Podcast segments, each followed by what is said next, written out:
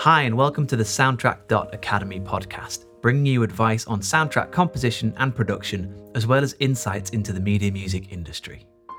Each week we talk with a guest working in media music to discuss how they got started, their creative process, and other knowledge they've gained from their experiences.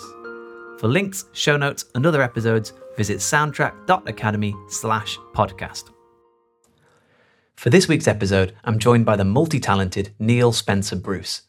Neil has a wide range and creative background, having toured the world as a gigging guitarist, studied soundscapes and psychoacoustics at PhD level, directed over seven hundred commercial film projects, and created sound design and production music that's had placements on T V, film, apps, and video games.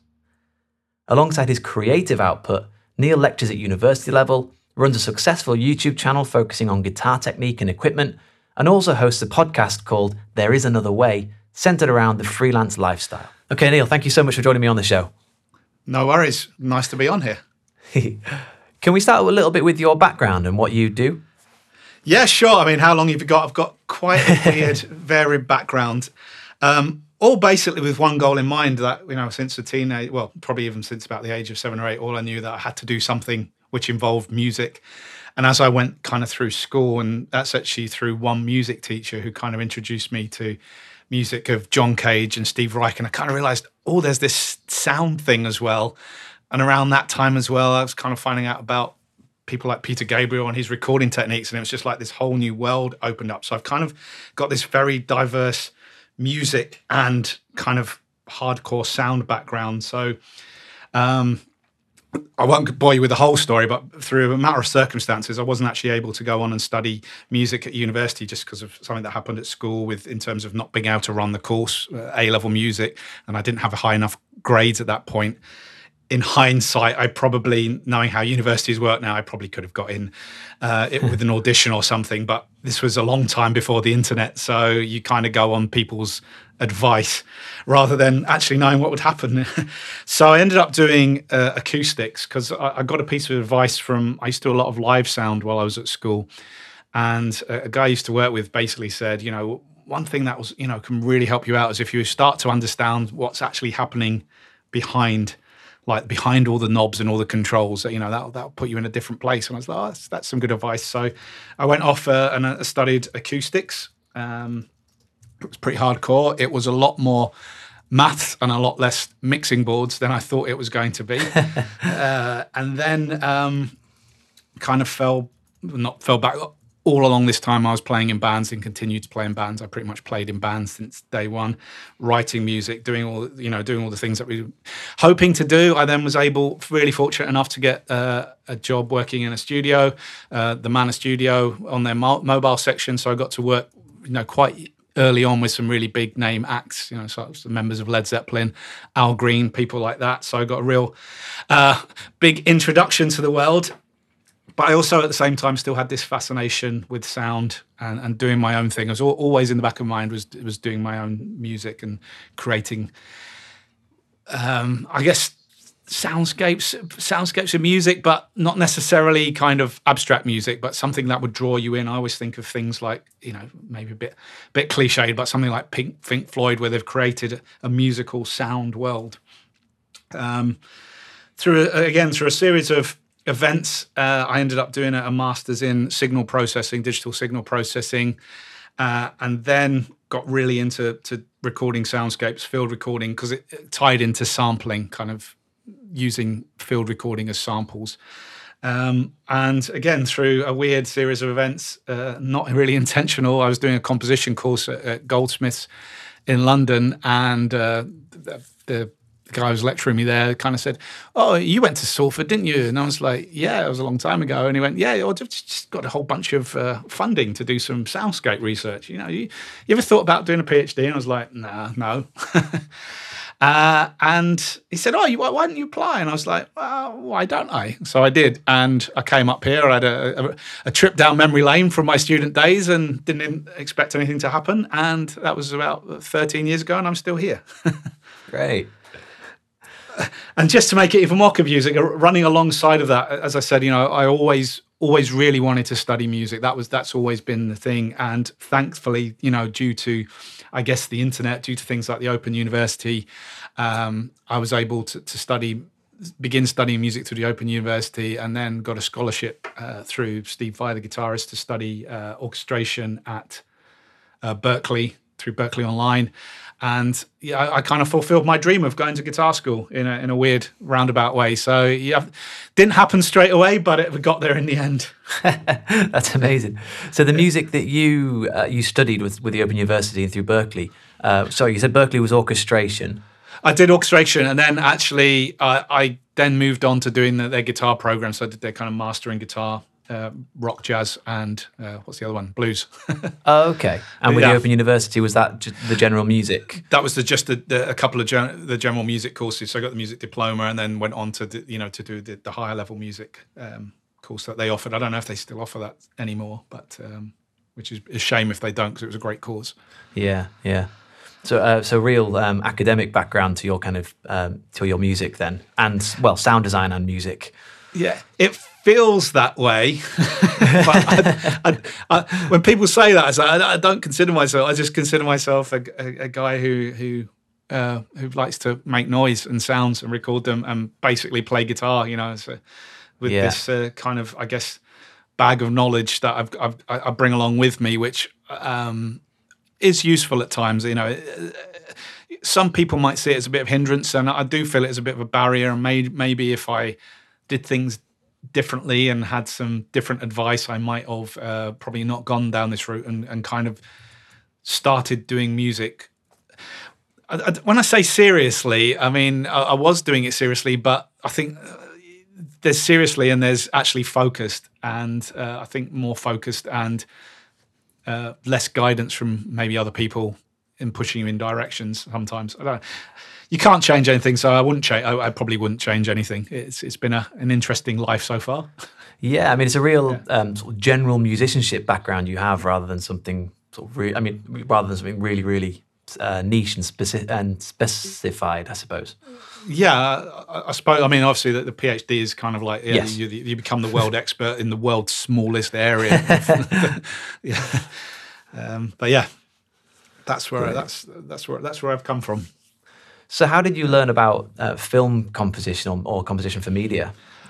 Uh, funnily enough, actually, I just uh, something I forgot to mention in there. Uh, a long time that started very early on. Uh, there was uh, music for the media, and what was happening at that time was a lot of the stuff I was putting out um, was people going, "Oh, that's really that you know they that, that could be used in a film," because, as I said, I'm trying to create sound worlds and experiences, and it's like it's not pop music. And when you play it to, I guess, the casual listener, they're going, "Oh, there's no lyrics," and you go, "Oh, that probably that's film music, isn't it?" And you think, "Oh, that would work really well in a film." And you go, "Oh, I suppose maybe it would, yeah." And I'm I'm trying to find a, a commercial audience, and you go, "Well, maybe actually the music that I'm playing isn't ever going to be on, you know, it's never going to be a hit or something like that." It's yeah, but it's more suitable for film.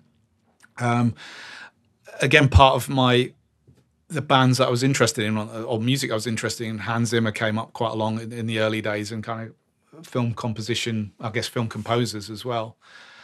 So um, I, yeah, the music for the media was just starting out with the guy, and I, I kind of thought, oh yeah, I'll, I'll sign up for that. So I did, I did that course, and that opened um, quite a few doors to getting into the world of composing. I guess it was earlier days now. I think the world's changed a little bit since when I, I first started doing that course. Sure. Yeah, there's a lot. There's a lot more media around, isn't there? Yeah. With your soundscape background, do you would you say your music is uh, experimental in its creation, or, or are you focused on more traditional things like melody and harmony as you're creating? Without coming across like someone who has split personality, I, I, there's there's kind of two aspects, and this is something which I, I really struggle with, and I really struggle with today. Um, And I don't know what the answer is. This, I think, what I'm. I, I do these two, kind of two things, right? Uh, stuff which is ambient, maybe a little bit experimental, trying things out, um, exploring field recordings, exploring using that in a musical context. But on the other hand, of me, as I said, probably the thing that's my most driving force is I just love good old groove and rock and roll and melody and playing a massive A chord in front of a Marshall stack, that kind of thing. You know, that's that's where the real excitement comes from. The, the, yeah, the other stuff is it excites me, I suppose. I, I get excited by both, um, but both worlds, and I've never found a way of making the two join together. So I have this kind of like disparate personality of the things that I do, and I think that probably sums up with my kind of edu- educational background, the things that I've always been trying to do two things, but n- never found a way to yet make them meet. Yeah. Do you find it's almost like a conflict between you as a musician and you as a technician? Um, probably there is there, there is those aspects. Those do come to the, the full forefront, and I think also as well probably something which might be highlighted by other people you have on the podcast and other artists who are trying to find trying to find your voice. That you feel that from things that you get told and things that you hear, it's like, well, the, these two worlds, you can never put these two worlds together. Well, who would listen to it? But I think, you know, maybe the true art, the confident artist should come out and go, well, this this is what I do. Um, maybe it's ambient funk. I don't know. Ambient funk rock. I, I have no idea with soundscapes in there. Yeah, uh, but I, I, I've more in my like drawn a delineation mine in my own mind and and kind of concentrate, I think, on the two things as two separate entities now. And it's a kind of like a release from both, and and, and trying to force things that work that don't work together. So, you know, one day I'm here, you know, rocking out, um, doing guitar stuff, and, you know, the next day sat back, you know, experimenting with sampling and creating weird sounds. And how important do you think um, that guitar stuff is, the importance of being a, a performer as a as a composer? As I said, I think the underlying thing of, of my entire life since about the age of eight, and it was probably skewed me in that direction, because any, the only thing I've ever wanted to do realistically is play guitar. That that's it. I, I have a, a a passion that I, I I'm an undying passion. I just love the guitar. It's just the thing that makes me happy. It's my happy place. It's you know it's it's all I want to do. And I, I'm very fortunate as well. What, what I do now, you know, I, I get paid to play guitar. Um, maybe not on a massive arena all the time, but um, that that's not the point. I've discovered through you know through life. It's not. It, the things that you thought it would be when you're growing up, it's just the fact that you get to do it and you, you, you can make a living from doing it is, is, you know, I am very, very fortunate in that regard. Great. So how did you get come about getting your first projects? Um, how did you first come about working as a musician, particularly maybe uh, focusing on your composing side of stuff? Well, as I, as I mentioned or alluded to a little bit earlier, you know, when I started out, it, it was a little bit different. So the, they weren't... Going to make me sound really old, but it probably isn't that old, but it was kind of slightly pre-Facebook, slightly pre-all these websites. So um, there were a few specific um, kind of film forums, and they weren't heavily used at that time. I don't really think this kind of mass march of musicians switching from trying to do their own music to doing film music, I guess you could say, similar to what I was told. I think a lot of people now are going, I want to do music, what can we do? Media music is the place to be, forget about having a career as an artist. Um, so it was, again, there were, there were these websites, so it was a lot easier um, when you were applying for for roles, you know, people meeting filmmakers, starting off at, you know, lower end of the scale.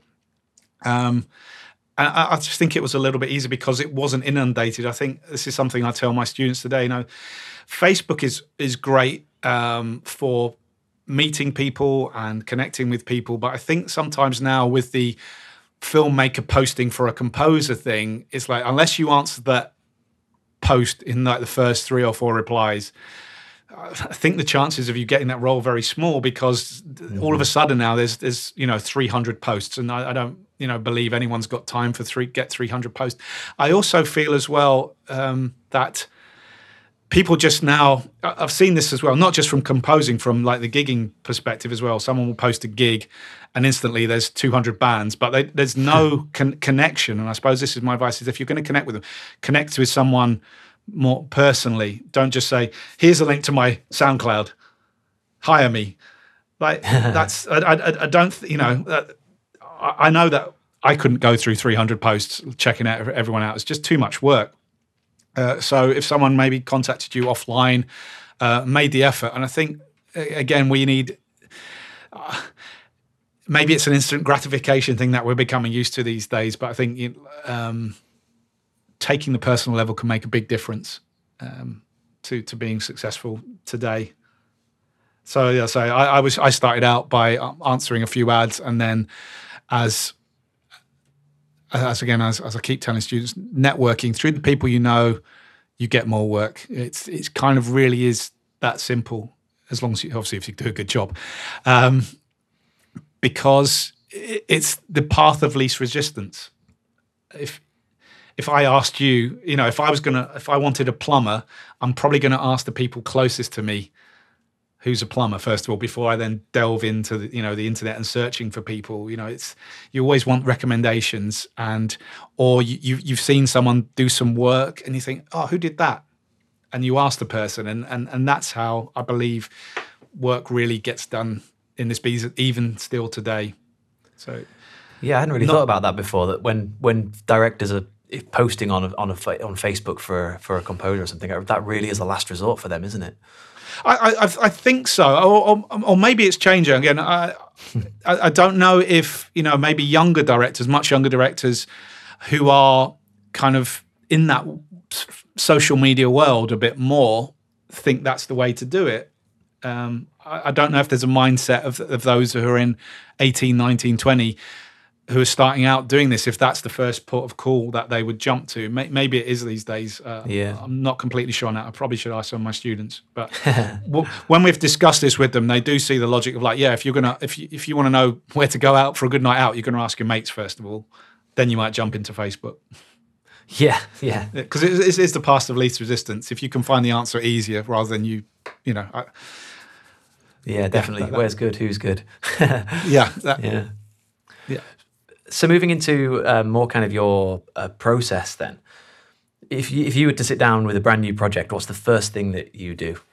Okay, panic. Uh, then make, make some tea and then procrastinate. um I try to, I guess, look at it at the bigger picture. I, I like to really talk to whoever I, the client is, and this this could be regardless of the project. If it's a composing project, if it's a guitar session project, if it's a recording project, you know, really get a feel for what the end goal is. So there's trying to minimize the confusion that might arise at a later point of view, and you know, going down avenues which aren't what the client wants, because ultimately, at the end of the day, you're working for a client and it's what they want, not what you want. Um, so if I've got a bigger picture idea, then I try to get sketches down, ideas down. I, I get inspired, probably, as you might gather, by sounds as well. So kind of creating a sound palette, getting together a little kind of creative sound palette that I might use, which kind of ties in again with things that have been mentioned in a in a discussion. Again, it could be samples, could be synths, or if it's a guitar thing, trying to get guitar, you know, a, a group of guitar tones down. Um, and then try to finish, even if it's a rough sketch, sketch through all the way. Uh, again, could be a song, could be a, a cue, whatever. It's, it's actually get the it, get it down in a in a whole format, so you can listen through rather than just a few bars here and a few bars here and, and just kind of random scattergun approach. Because I've noticed, uh, this is something I used to do quite a lot, and I've kind of been on a real mission perhaps in the last couple of weeks with students about this, is, you know, having ten thousand four-bar loops on your, you know, hard, called idea one through to ten thousand um, isn't really writing songs. And we, we all get sucked into it. And I think this is, a, is part of the process with using D A Ws. Again, not a complaint about them. I just think it's the way our workflow, the way we use them sometimes, that it is easy to do your four bars, get your a rough idea down, and you go, okay, I'm actually going to fully orchestrate this now. Uh, I might as well mix it, or, or I might master it. And then I've got four amazing bars, but I don't have, and then you get kind of stuck. Yeah. And it's the equivalent, I think, of, you know, when you've you've got to write something, and like a report or something like that, like we were to do at school. And it's like you, you write write a paragraph and then you spend the next three hours formatting it. And and you've got a beautiful paragraph, but you don't have a whole con. And then you kind of really struggle, or at least I used to, to kind of finish it, because you keep going back, because uh, it's easier to format than it is to, to finish your idea. So part of my, the, the biggest part of my process currently and, and, and is getting the whole thing down. And it might not be the complete idea that will stick, but at least you can go from beginning to end and then you start tweaking rather that's than a, uh, yeah. Sorry, that's a really great analogy. The um, the writing an essay, I love that. Like, yeah, because it could be that, you know, like you write an essay, you actually write all just even roughly skim all the paragraphs out. Yeah, and you, your headings. I'm going to write this. Yeah, and and then you can kind of jump back in and start formatting for for four hours. Yeah, yeah. Because it is. It's like fun. It's like we almost sort of get carried away composing vertically, stacking layers on layers and layers, rather than just quickly getting a horizontal sketch across it and then and then padding it out. Spot on. That is, you you know, it's yeah, it's vertical composition as opposed to time-based composition, yeah. and and for me, it's it's more about songwriting, because I was having a, a conversation with a guitar player friend of mine, one of my best friends, and um, we were, you know, thinking, how why don't we just why don't we have any songs we can finish? Why don't we have any songs we can play? We've got all these brilliant riffs and ideas, but they never go anywhere because you concentrate on getting the idea down, and you record the idea. And then you think, oh, what, what, what's the drum part? What's the bass part? And it's like, yeah, but we don't. You don't have the whole part. You don't have the song, you, so you can't actually play it. You can't perform it. So yeah. Record the whole song. And again, what talking about process? As going back to your question, I'm. It's not easy, but I'm trying more and more to maybe use something like a Tascam handheld recorder, rather than switching on the computer, and going into the computer and going into Logic. So I think it just drags you into that mindset of, oh, I've got all this stuff here. Whereas if you just, I was, I was just thinking about how I used to do it going back to the early days when I got my first four-track cassette recorder. I was so much more productive. Yeah, and I, being blatantly honest with myself, I was, and because you couldn't really do a lot apart from, and if you wanted to record a song, you'd probably have to try and record it all the way through. So you'd sit yeah. down and you'd write it all the way through, and then you'd play it all the way through, which is again. A different thing as well, which we've kind of come down to thinking that we'll record things in blocks of bars, yeah, rather than thinking I'm going to record a whole performance. And maybe, again, this is a controversial statement. I don't know. Again, maybe what some of your other guests might think about this, but it's um, are we, you know, losing some of the humanity in the performance by microscoping in, in on small phrasings and recording those, as opposed to actually recording a performance? I don't know. I don't know what the answer is, but uh, I, I think I lean to more that, or more and more these days, that recording a, a piece that you've written from start to finish as a performance is yeah. more evocative than doing it four bars by four bars. Yeah, I'd be really. Um, I've, most of the guests I've had on so far, I think, in fact, I think all of them have come from a performance background initially. Yeah. It'd be really interesting to talk to someone who doesn't have that. You know, someone who's just yeah. grown up purely with D A Ws and, and MIDI, and see if they have a different perspective on that. Yeah. Again, it's not me being down on it, because, it, but it's just me thinking in terms of my, again my own process that yeah, I've kind of got sucked into it. But actually, I, I used to be more productive, and I used to get more songs finished.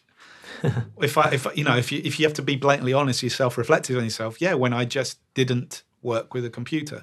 Yeah. Um, it's almost giving yourself limitations, isn't it? Yeah, limitations is my number one kind of mantra to, to, to anyone really about working in this industry and recording and, and doing anything is, is, is limit yourself, because we've got access to the most amazing technology, the most amazing plugins, the most amazing virtual synths, and yet lots of people come to me, again, from a student perspective saying, oh, I can't finish anything, I can't do anything. It's because, yeah, you're again, you've got, it's going back to that process, you're... Thinking, I, I've got to make the, this sound amazing straight out the bat, and I've got all these plugins. It's like I should be using them, but yeah. they're just tools. It's like they're tools in your toolbox. And if you're putting in a, in a you know nailing in putting a nail in the wall, then you use a hammer, and you don't look at you don't look at your whole toolbox and go, well, actually, maybe I need to use my my very expensive pliers that I've just bought, and. Uh, The the screwdriver and all these other, because I bought them all and I paid money for them, so I should be using them on every job I do. It's like, no, you just use the hammer when you're, you know, you just need a bit of E Q. I'm that, absolutely you loving your analogies. Yeah, and that, yeah, it's the same. I of mean, like, you know, I've then got ten hammers in my. Which hammer do I use? And you spend all day going, well, that hammer's got a slightly nicer handle, but oh, the sound of that hammer is a little bit better. And then someone on Gear Sluts or v- v- V I Control said that hammer's a bit rubbish um, because they had one and they they abused it and it broke. So maybe if I use it, it'll break, so I won't use it.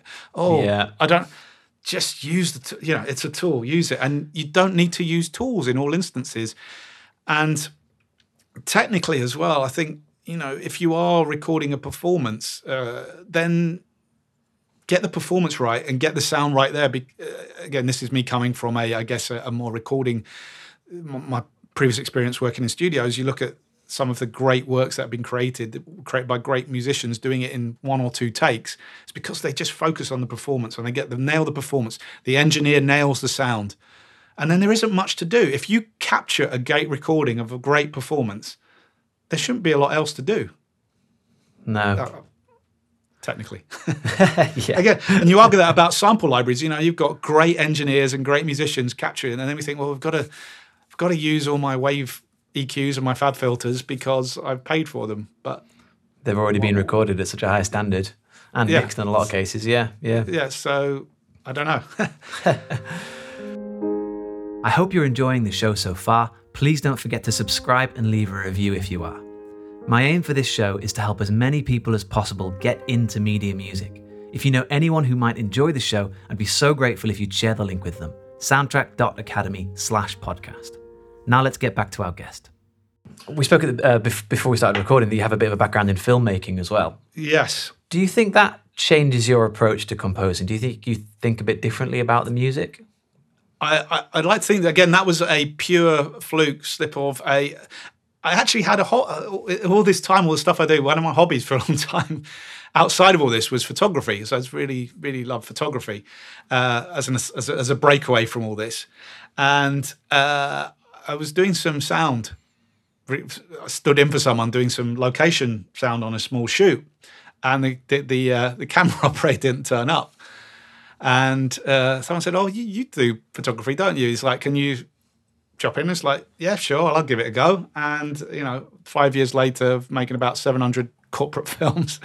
Uh, wow. I realised that was a big diversion for me, and it took me away from where I wanted to be, and it was great. And but I guess it's like, you know, a lot of things which are corporate in nature, you you you get uh, sucked into the the lovely... the money side of it, and it just becomes completely repetitive as well.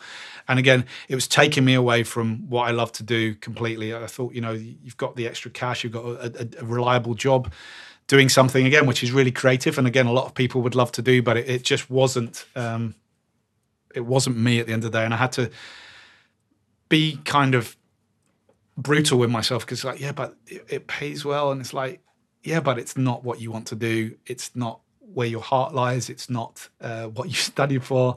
So I just take photographs on the side now. But going back to answer your question, I, I, it means I can, I feel I can under, talk to directors a lot easier in their kind of language, and got a, a bigger understanding of the, the process, or at least for me, a much better understanding of the whole process uh, of filmmaking, which again, I, I did. say to any composer or sound is, is actually just get down if you can. Go and, particularly if you're working on small budget films, go down. They're, they're, I'm sure they'd love to have you on the set because I'm sure they'll find something for you to do, um, even if it's just getting tea. But just seeing the process and understanding it rather than being maybe slightly isolated in your studio and then you just get dropped a, a quick time and then you go from there. It's just, and then you kind of think, oh, what did they do that for? It's like, get...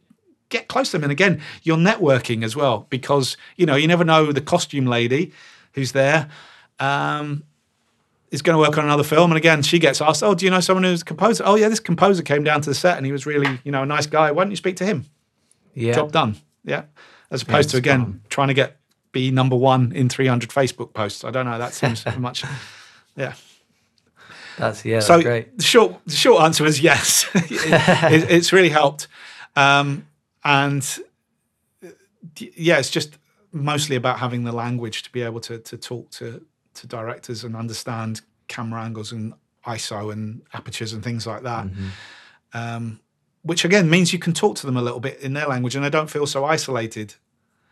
I think yeah. there's the, the, because we are two different worlds in a sense. And I think you can feel there's a bit of isolation when you work with directors sometimes because you're not talking the same language necessarily.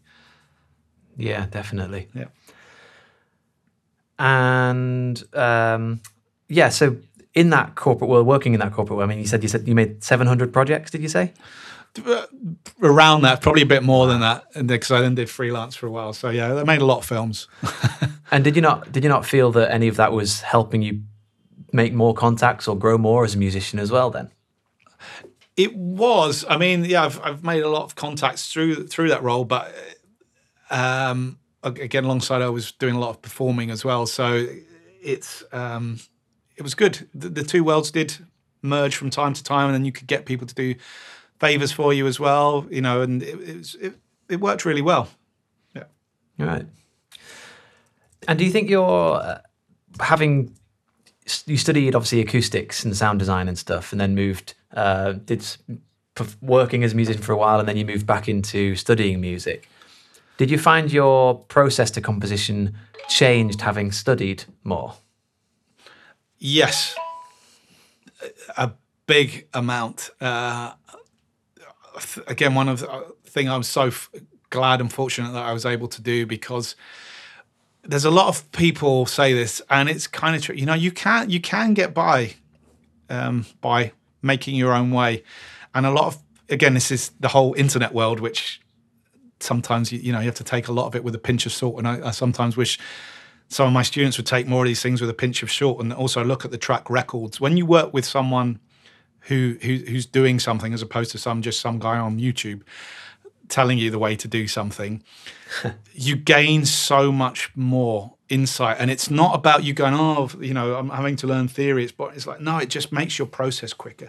The, anything you can learn about the process, anything you can do which makes your life easier or makes your understanding easier, is beneficial. I don't see why some people poo-poo this. Uh, this idea that learning theory or doing a course, you know, is is is bad, because if it saves you time, if it gives you an idea, if it gives you inspiration, if it helps you understand something, then it's it, it's surely it's beneficial. Definitely, yeah, yeah. Um, so so yeah, so I, I I've learned, you know, I can't so much so much from just watching people as well. Watching people work, and you get, again, that can be inspirational as well, because you go, oh, you can you can go, oh, they produced this score, and now I'm watching them practice doing this score right in front of my very eyes. It's, it, you can go, oh, it's it, I, it's achievable for me. I'm seeing someone doing it. It's achievable. It's not this big magical thing that's happening. And at the same time, you can then interact and ask questions, and that gives you ideas on your own process. And yeah. you, you can also borrow. And I think there's nothing wrong with, you know, borrowing, not necessarily, you know, complete ideas, but workflow from other people. Borrowing workflow is, is a great thing. And I think, you know, that's what you learn when you do, can, you know, take things a little bit seriously, as opposed to trying to do everything by yourself uh, and, and kind of go, I'm completely self-taught. Uh, yeah. I mean, that's to- that's like, you say borrowing process or getting ideas about process. That's the whole kind of point of, of this podcast, really, to help people see yeah. There's loads of different ways of doing it and loads of different approaches. There is. Uh, there is no, there is no wrong or right way. And I, I, the only thing I say I'm slightly against is is people go, well, X, Y, Z, you know, doesn't got any, you can't read a sheet, you know, Hans Zimmer, you know, allegedly can't read music, or at least he couldn't. I'm, I'm pretty sure that he's in his... Um, what, thirty plus years now of being a professional composer at that level, I'm sure you can have a pretty good, you know, you yeah. don't immerse yourself in France uh, without being able to speak French and not pick anything up in thirty years about the language. And that's all it is. So uh, we have to be careful, I think, sometimes when people read too much into people saying grand statements about, oh, you know, Paul McCartney allegedly can't read music, but I'm pretty sure he can read a chord sheet. Yeah. Uh, I mean, that's, yeah. yeah, that's a big thing. There's lots of, um, Oh, but guitarists are a great example. So many of them that can't read music, apparently, and yet they can tell you more than you'll ever know about modes and scales and different chords and extended chords, and yet can't read music in inverted commas. Yeah. Um, again, I, I think guitarists are the worst, uh, being being one myself. Uh, but there is, again, I think there's a, there's a lot of um, kind of this weird thing that, oh, you don't need to, you just, just play, play what you want, play what you want, and don't take lessons. Uh, you know, X, Y, Z, all these famous guitar players didn't take lessons, but they're around other musicians. They might have not had formal training, But when you're around other musicians, and if you're in a big band that's in a studio, you're around a producer who's got an understanding, who's telling you how to play things, and you'll pick things up. Again, I, I always like the, the language analogy here. It's like, you know, if you're if you're immersed in a country, you, you might turn up on day one without being able to speak anything. But if you spend a long enough period there, you're going to pick up something. And whilst yeah. you might not have had formal French lessons, if you've been there for thirty years, I'm pretty sure you could speak, get by. Definitely. So I could stay and talk about the study of music the whole for, for another hour, but we need to we'd best not. um, moving on to more of a technical side of things then. Uh, yeah. Do you have any particular techniques that you use regarding the production of your music? I think you might have a lot to say here with your um, digital yeah. processing background. Well, yeah, I mean, and my other, my main, one of my main things at the moment, I'm a lecturer in audio engineering at School of Electronic Music, so I spend a lot right. of time talking about this. If you, you know, we've got six hours for a lecture. Let's see but, if we can do it in a couple of minutes. More and more I've gone to this kind of process of, of less is more, keeping it simple, limitations. And starting off, I suppose my biggest technique now is is being fortunate enough to have many of the, you know, great plugins, great sample libraries, but actually taking it back to basics and actually making sounds myself. Uh, and using those and use and manipulating them. And I'm not just talking about weird abstract sounds. I'm thinking about actually recently just, uh, well, did a very bizarre thing, sampled an egg slicer um, because it made a nice percussive sound. It turned out into an, a kind of awesome arpeggiated um, synth, or actually sampling my guitar, uh, like an acoustic guitar. I'm creating my own acoustic sampled library specifically for the project, uh, and then being able to manipulate that again, not in a kind of weird out there way, but in a, in a just in a slightly different way, rather than trying to find that sample or trying to find that thing in the, the bazillion samples that I've got, trying to to, to make it um, simpler. And I, I really like the idea of the concept of like Spitfire Audio's Labs project, you know, really simple sample libraries, but really powerful and can be used in such creative ways. So I, I'm feeling that's become the big, you know, in the last year, part of my production technique is using simple layers, simple techniques, simple sampling to create kind of great sounds and not putting too much into it. As you were saying earlier about layering and layering, it's kind of trying to make one or two layers work really well together. And I think that goes back to the what I said earlier about getting the recording right, first of all, getting the two things you want to work together, or the three things, or the one thing, and then manipulating it. And it could be something just as simple as a, you know, a plucked guitar note that you sampled, and you work with that as a concept. And it's unique. No one else has that sound. It's yours. Yeah. And that, that's really interesting. Actually, it's, it's what's really interesting as well is um, almost everybody I've had on the show so far as well is, has talked in a similar way about being quite obsessed with the sound, um, yeah. which is really interesting. Even people who aren't from a sort of a sound background as well. Yeah, I mean... Cool. Yeah. It's interesting when you think about how, you know, even you think about your own process, how you are inspired, what what what excites you about a, a song. And I think from a guitar perspective, maybe when I'm writing, it's it's maybe a chord sequence, but the guitar has to sound right. If mm. the guitar's not feeling good that day, or you're not, you know, it doesn't work. The same when you jump into a synth patch. If a synth patch excites you, you tend to think, oh, I've got a song here.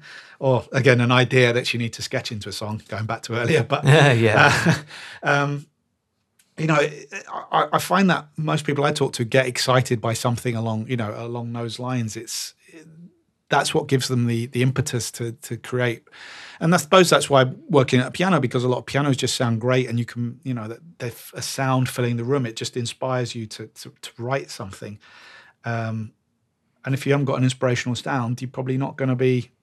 Not going to be writing anything. I, I don't know. I, I know if I haven't got an inspirational sound or the wrong sound, then um, I, I I kind of struggle. Mm-hmm. No, uh, I agree. And, and I suppose as well, thinking back to as you're just asking about production techniques, one of the you know the thing I'm doing quite a lot now is, or, or have been for many years, and I, I suppose I just again tell students this quite a lot. It's this idea of when you jump in with a lot of the virtual instruments today, they, they're all made to sound amazing. Um, things like Omnisphere, you know, Diva, whatever, um, Serum, amazing sounding patches and you think, but they just fill up the frequency spectrum. They just fill everything up. And then you start adding other layers to them and there's nowhere to go. So just trying simple things about taking, you know, your, going back to, again, somewhere some kind of classical theory could come into place is, you know, you take your four-part harmony and treat, you know, your pad as a four-part and then pan those throughout the, just play one line on a panned hard right, you know, your, your bass uh, or your tenor part panned a little bit to the center, just playing one note on a synth, and then process each of those a little bit differently. And suddenly, if you've filtered out the low end from it, from the higher notes, as it would be in a, a kind of four-part harmony part, each of the voices, you've got a, a, a span which is not taking up the whole frequency spectrum. Well, sorry, it is taking up the whole frequency spectrum, but it's panned across and it's not just filling everything up across the middle. You've got kind of space then to put other things in. Yeah, yeah. No, that's the, that's definitely, yeah, or orchestrating or arranging your, your synth yeah. parts, yeah. Yeah. I have to ask because it's it's uh, always always raised, and I know you, um, your YouTube channel, you do a lot of reviews and things. Yeah. Do you have any uh, go-to equipment, either software or hardware? Uh, I guess go-to software is Logic, just because I've been using it before, since before it was called Logic. uh, um, having a bit of a, a love-hate relationship at the moment, and so that's a touchy subject, having just bought a new Mac and it's not playing very nicely. So yeah, I'm, let's I'm not talk about let, that. Exactly. Um, I, I've just got too much. I think I just got too much invested in Logic, and it's yeah. just a thing that I can um, use quicker. I, I teach Pro Tools, so I'm using that pretty much daily when I'm teaching. Uh, I just can still do things a little bit quicker in Logic. That's it. And I think it just comes, you know, if you add all those half a second here, half a second here, there over a day, that makes up a considerable amount of time. Yeah. Um, so software-wise, that, and again, at the moment, probably for the last year, Spitfire Labs have, have really been a go-to. I've got Spitfire libraries, but I kind of like lab labs quite a lot in terms of virtual instruments. Um, plugin-wise, actually, uh, I, I guess I use Valhalla Reverbs quite a lot, and the uh, Waves S S L plugins I quite like. Um, Again, Waves, another company I'm like I want to kind of get out get out of bed with a little bit because of their upgrade plans and things, but I do like the the S S L plugins there. Hardware wise, I suppose what my secret would be would be uh, just guitar pedals.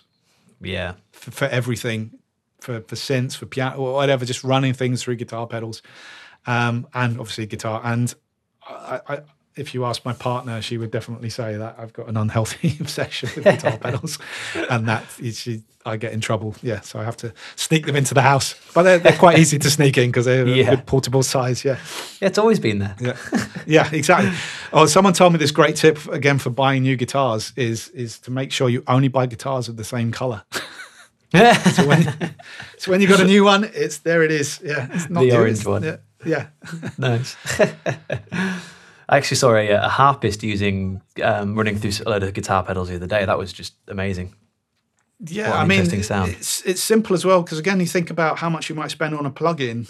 It, it, guitar pedals, you, on eBay or Reverb dot com or Gumtree or whatever site you use, you know, you can pick up secondhand pedals for, yeah. for peanuts. Even again, charity shops, and it opens up a whole sonic world for you. That's yeah. unique and. Um, Again, it create, might create an inspiring sound, which takes you into a new place. And it, as I've said before, it doesn't necessarily mean you've got to go and create weird abstract drones or music. As I, I can't, I don't know this this harpist piece, but I'm guessing it's still traditionally traditional melodies and things like that. Yeah, just, yeah, basically, yeah, just with a slightly different timbre to it, which yeah. is, is is unique. And also, it forces that performance thing that we were talking about before as well, doesn't it? Because it's being recorded yes. as audio rather than as MIDI. Oh, yeah, sorry, I've just thought of something. Also talking about process, uh, this is something I've been doing for, for a while now, but really changed the way I work is, is actually committing, committing audio. So taking my MIDI part and then just just rendering it out and oh, deleting, yeah. the, deleting the MIDI part and going, that's the performance. I can't go back and tweak it now. And, and you move on. And actually you move on and you get through and you, you stop this whole feeling that you can always go back and edit. It's like submitting, I feel like. You, you know, once yeah. you've submitted a, a, an exam or you submit, it, it's done and you move on with your life. Yeah. As opposed to when you think, I can keep going back and correcting. I do um, that as well. I, I sort of do my composing and then bounce them all out as audio as if they're performances and have a separate thing. But then yeah, obviously someone says, can you change this one thing? And you have to go, don't through yeah. your old files and change it. I, I suppose it is a little bit, I, I'm not necessarily thinking about maybe if you're, again, doing cues and things like that for an actual film when you, you're, you're going through a, a kind of creative process with two people. But if you were doing like uh, media music, library music, something like, or even your own tracks, it's just just bounce it out, because you're just going to keep going back and tweaking and tweaking and tweaking. You know, so get it out, just get it out there. Yeah. Yeah. Okay, we're coming up coming up to the end of our time. So sure. As a final question, do you have one piece of advice you would give to someone who's just trying to get started in media music? Yes, it's simple. Just do it. Uh, believe in yourself. It is a tough, tough, tough world, and you will hear a lot of stories. But if you really believe that you want to do it, and you really believe that you can do it, then then just try and do it. it You will struggle. Uh, I wouldn't say that you need to necessarily think that you can do it full time straight away. I would recommend perhaps getting another job that you actually hate. And I say that, I don't say that it, it kind of, I mean, because if you're doing something, don't get something where you get sucked into thinking, oh, this job's not too bad and it's paying me quite well, because you will stay there. You will carry on because you'll then get a pay rise, and then you think, oh, I quite like having this little bit yeah. of extra money. And you kind of get comfortable, and then they say, oh, do you want to do, you know, four days a week now instead of the three days a week? And you go, okay, I could do with the extra money and I quite like it. And then you start having a career in another field. So it's doing something, and I don't, I don't know, or at least in your mindset, having a get out to say, I'm actually doing this for a year. And I'm going to be totally frugal for a year and save everything up to give myself another six months of, or a year if I can be that stingy with my lifestyle. It doesn't mean not having fun, but it means like maybe going out to the pub with your mates every four weeks as opposed to every week, because it gives you something exciting that, you know, nothing changes over a week. But when you see everyone every four weeks, you know, you've got a bit more to talk about. Um, so, yeah, just keep going and meet people. So do it. Meet people, meet people. Don't rely on, again, posting on, you know, t- Facebook posts. Just try and meet as many people as possible. And I suppose my top tip, again, this is, this is always the hard one, is also don't go to the places where all the other composers are. Don't yeah. go to the places where all the other sound designers are, yeah? Go to the places where the people who might want to hire you are, and you'll be surprised. Uh, you know, some of the pl- random places you go where people suddenly go, oh, yeah, my...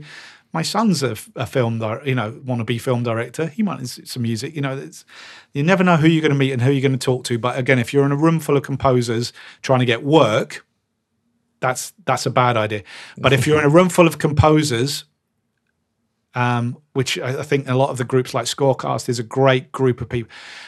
You know, they're the best places for getting knowledge. And again, yeah. I don't mean stealing, but transference of knowledge. You know, so grateful for Dean all those years ago for setting up Scorecast, and for Chris for running it in London now and having the Composiums, because they are probably, you know, the, the best thing to go to. Yeah. Uh, and, and then Dan Graham running Composers of the North up here in uh, kind of like the Northwest Manchester, just the get-togethers, just to talk talk your trade. Because the other thing as well is, as a composer, when you are sat in your studio all the time, when you go out of it, none of your friends know what you're talking about.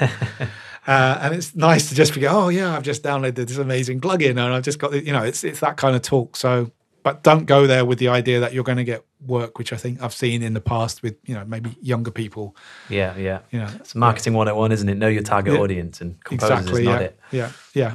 And, yeah. and And when I say do it, just get stuff out. Finish. Finish stuff. You know, don't have a thousand ideas on your hard drive thinking that you're a composer, and get get it out on SoundCloud. It, it's going to be terrible maybe to begin with, but that's all part of the process. The more you do, the more you reflect, the more you'll change yourself, and the more you'll find your voice, and the better you will become, because it's yeah. practice as well.